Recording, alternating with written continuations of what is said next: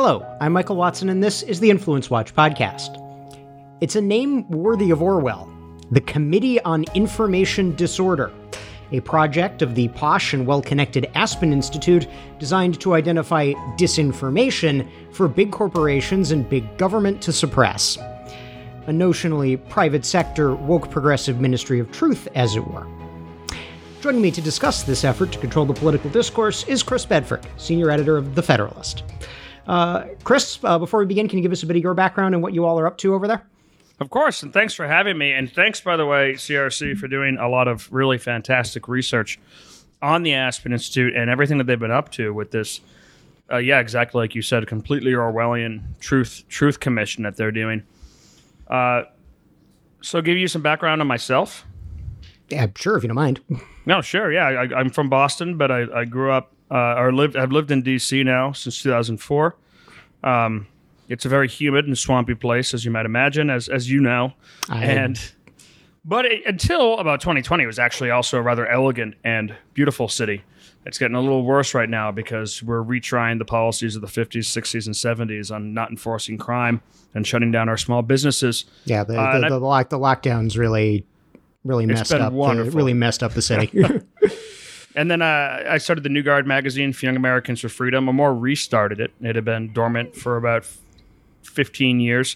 And then took that to the Daily Caller, where I headed their news foundation for about eight years. Uh, and then over to the Federalist uh, about a year and a half ago. And it has been a phenomenal ride uh, of writing and hitting hard and and just enjoying the enjoy enjoying myself as much as I can, considering that considering that the world is ending.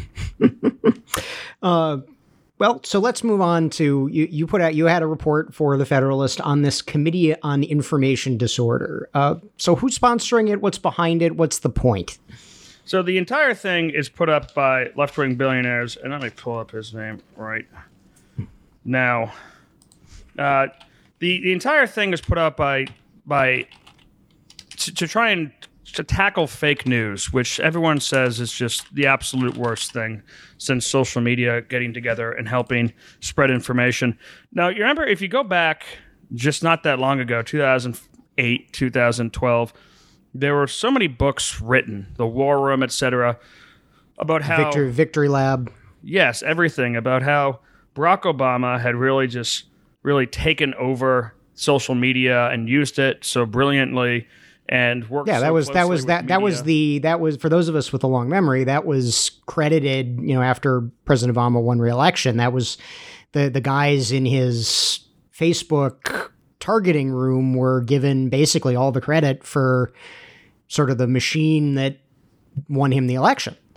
Exactly, and then and then Donald Trump came along, and he did a very good job uh, at using media and Basic, I mean, basically, all you have to do to use reporters is to be smarter than them, which is surprisingly easy to do if you if you set about it well. What did what did uh, but but but Joe Biden told Jonathan Swan that they were the smartest people in the world or whatever last week. you know, Jonathan Swan, uh, Peter Doocy, a few of these guys actually are pretty. Well, it wasn't. It wasn't Jonathan Swan. It was Jake Sherman. Oh, Jake Sherman is not smart. They're surrounded by surrounded. Yeah, no, no. I, I, apologize to Jonathan. I, I apologize to Jonathan Swan. It was not him. He actually can give an interview. oh yeah, he's good. Uh, the uh, but then when Trump uses stuff, and by the way, typically broadly didn't use social media nearly as intelligently as some folks on the left had used it. It suddenly became very nefarious.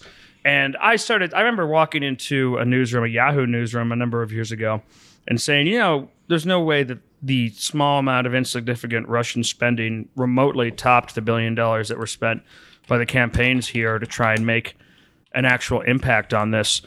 And they told me, well, what are you talking about? What about the story that the Pope endorses Donald Trump?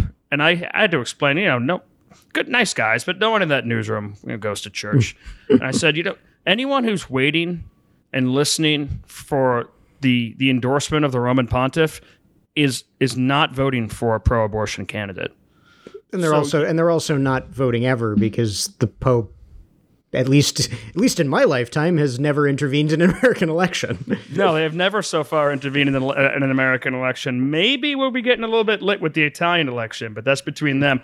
The so this fake news stuff is just completely massively blown out of proportion, but it is the cause celebre of the of the American left these days. And to that end, they have started, before this Truth Commission, this entire really completely insidious di- division for fact checking, which is, I guess, where newspapers stop. I mean, the, the objection, the objection. I mean, I mean the the the issue with fact checking goes back to like the very beginnings of fact checking. When this 1st Mm-hmm. comes out, it was, you know, people start looking at it, and all of a sudden, it becomes quite obvious that they're using it to launder liberal opinion. Yeah, it started off with how to how to let your grandparents know that there's not a hooked man on the on the highway who's going to kill them and kill other hitch and hitchhiking. But it quickly became Snopes got taken over by a bunch of alum, Obama alumni. Nowadays, if you go over to USA Today or some of these left wing sites, you will see literal interns, fact checking interns, who are taking down stories. I just looked it up this morning to pull a link up for a video of all the times that Vice President Harris laughed when she was asked about going to the border. And the top one of the top pullbacks was a USA Today story. Now she's a fact-checking fellow. She's been a fellow for 6 months. That said that the, the the the idea that Kamala Harris had laughed when talked about going to the border, which she did about 5 times, was missing context. Which is oh, just oh, that's the completely classic insane. one. Oh, yeah, that's, the cla- that's the classic one. The, the missing context. The well, yeah, actually they said X, but they meant Y. Therefore, pants on fire. You know. Yes, exactly. And they're and they're lying. Or, or, oh, or what? time. I mean, the, the most inf- you know the most infamous recent example of this, of course, was when Eric Kessler of the Washington Post, you know, went digging through Senator Tim Scott of uh, of South Carolina's ancestry to show that he wasn't poor or African American enough for Not sufficiently what- poor for Glenn Kessler's fact checks. And of course, and of course, and of course, Ke- of course, Kessler is like an heir of a of an oil fortune. to, Yeah. to you know, he's or he's part he's part of the family that controlled Royal Dutch Shell for a very long time. they spent a lot more time on proving that proving that Senator Scott was not sufficiently poor than they did on checking out uh, Sheldon Whitehouse's beach club. Although I, I probably actually think, based on that Sheldon Whitehouse story, that if you try to do an investigative story of how many black people want to hang out at Sheldon Whitehouse's beach club, it'd probably not be a huge amount. Like I wouldn't want to join Sheldon Adelson, uh, Sheldon Whitehouse's beach club at all. I uh, my my boss has had the misfortune of appearing in the Senate before Mister Mister Whitehouse, and uh, doesn't sound like it was a particularly pleasant experience. um, so. So we have this committee on information disorder, and obviously committees are made of people. Uh, Yeah, so they want to add a lot of veneer of respectability. Yeah, to so who- who is entirely funded by Craig of- Newmark. who yeah yeah and craig craig newmark the very liberal very progressive uh, uh, creator of craigslist which interestingly is credited by a lot of people who follow the finances of the news industry with tanking local newspapers yeah, t- tank nu- local newspapers and sm- and used it. You know, well, he didn't use it, but a lot of people used it for incredibly illegal activity, including human smuggling. But now I guess he's our he's our moral compass. Um, so so who's who's on this committee anyway So it's a pretty wonderful group of people. We got we got Prince Harry, you know, a disgraced former royal, uh, Duke of this Sussex. is this is where this is where i give my obligatory uh, pitch for the titles of nobility amendment from 1812 which would expatriate any american citizen who took a title of nobility I think that's I think there's a good case to be made for it. Although I I really want one personally. I guess it, it turns out that the Prince Harry and his wife are are so stupid and so Americanized that they have they've they turned down for their their their child the Earl of Oh yeah, I, I, I, I saw that. I, I have to credit them. They turned down, you know, if their if their son is an American, and they turned down a title of nobility for him. That's that's very small R Republican of them. if sort somebody of. tried to make fun of me on the schoolyard because I was the Earl of Dumbarton, I would have my guards seize them immediately.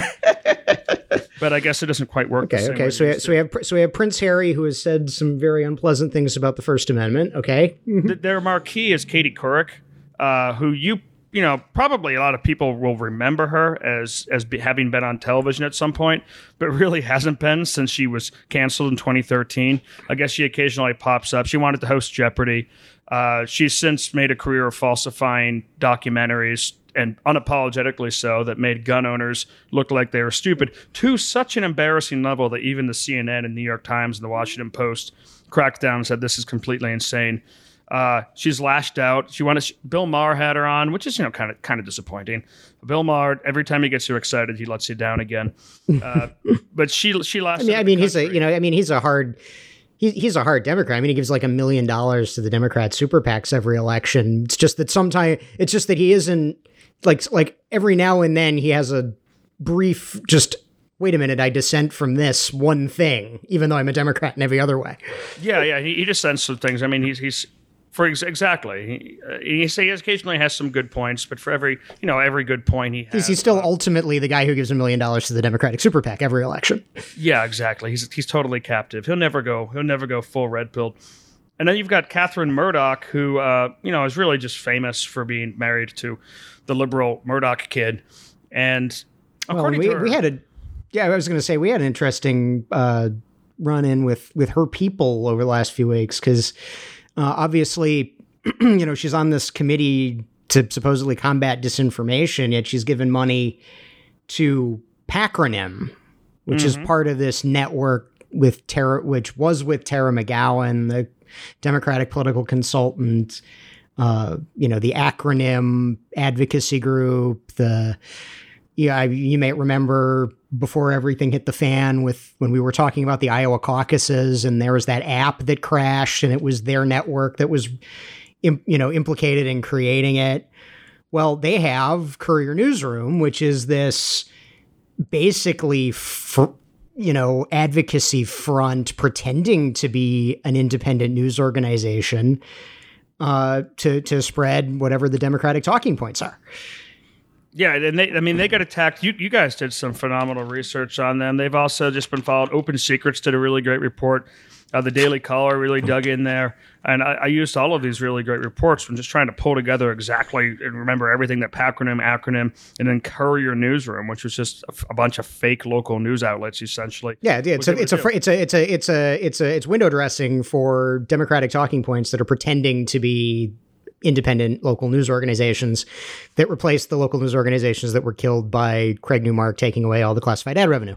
it's, it's, a sweet gig if you can get it, but it just it's not quite a resume point for being on a, on, on the Truth Commission that decides what people are allowed to say. And if you dig into what she she thinks are the main problems, and same thing with Katie Couric, Katie Couric's main problem is disinformation, she calls it, on abortion. Like she she thinks it was really vicious disinformation to show that Planned Parenthood executives discussing, you know, publicly on video how they they'll sell dismembered fetal uh, baby parts, and then and then and then you see over here on the other side disinformation that they say basically not buying into the whole global warming uh, mm. scare tactics and not being able to voice scientific d- dissent. And the global warming stuff, what they want to do is exactly what they did during COVID, which is that one scientist can speak, it's Fauciism. All the other scientists who bring up completely valid points about why we should doubt this, right? I mean, we're not I mean, to speak. We're and we're and we're we're seeing it with the with the whole lab leak thing, where you know, the what is this Daysack, Dazsack? How do you say his name? This guy, Eco Health Alliance mm-hmm. guy who was Daszak, yeah, yeah, who was who was he was he was running money from the U.S. government to the Wuhan Institute. Do I have and this right? I, I believe so. Uh, but I, and, I, want to be careful on a fact check podcast. Yeah, yeah.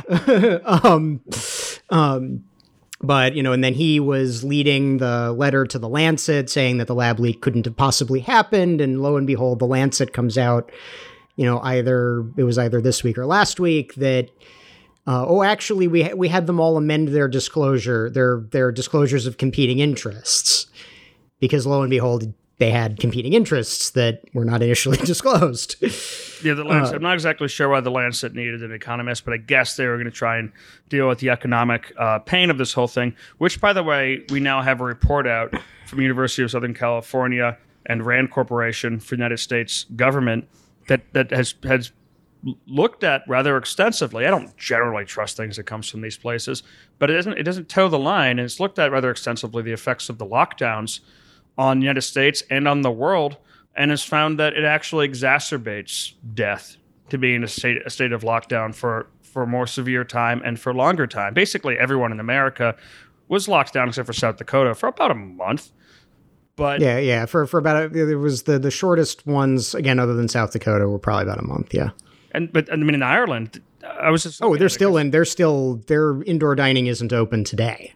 Yeah, and, and there's no non-essential travel. The, the hotel is just canceled on a friend of mine who was trying to go over there uh, with his fiance. All the hotels just canceled on him for the government.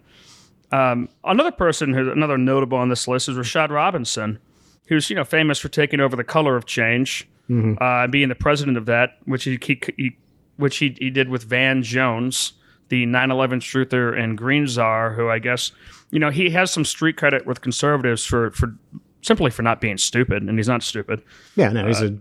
He's he is an intelligent man. He's an intelligent man. I, I don't agree with him on anything. I Yeah, certainly he's- don't. he's- He's he's he's got the color of and and, and he's the and, and and Jones. I mean, Jones is a smart enough man to know when he can, if he can get something working with Republicans and conservatives, he'll do it. Which is what they did with with uh, with First Step Act during the Trump administration. yeah, exactly. Yeah, he got all the libertarian billionaires and him got together and, and let everyone out of prison. Uh, it was a big Trump initiative. The and Color of Change is an interesting organization because their whole thing is just shakedowns. They they put up fake news sites where they show you what they're going to do. They go to corporations and say, you know what, I saw you gave to Alec or I saw you gave to this, and not even just like very conservative organizations sometimes. I mean, no, I mean even more- even just right. I mean, Alec is is just kind of a pro business, yeah, you know, right of center Chamber of Commerce group, and Exactly. they would and they were pushing, especially these Fortune 500 companies that might have, uh, uh, let's say, uh, executives who are sympathetic with the woke capital movements to get them to to bail on it. Exactly, to, to, and to do whatever they wanted to. So I mean, he, he's he's really actually kind of perfect for the Aspen Institute's uh, commission on trying to control what's allowed to be said and where money's allowed to go.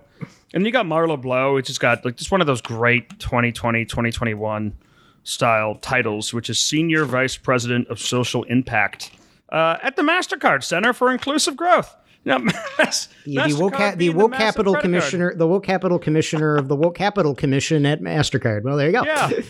Isn't isn't the word master kind of troubling anyways? Are we allowed to say that anymore? My gosh. Oh dear. Uh, the and I guess it being the senior vice president, I mean maybe they just made that up. They probably did. They made up the rest of the title.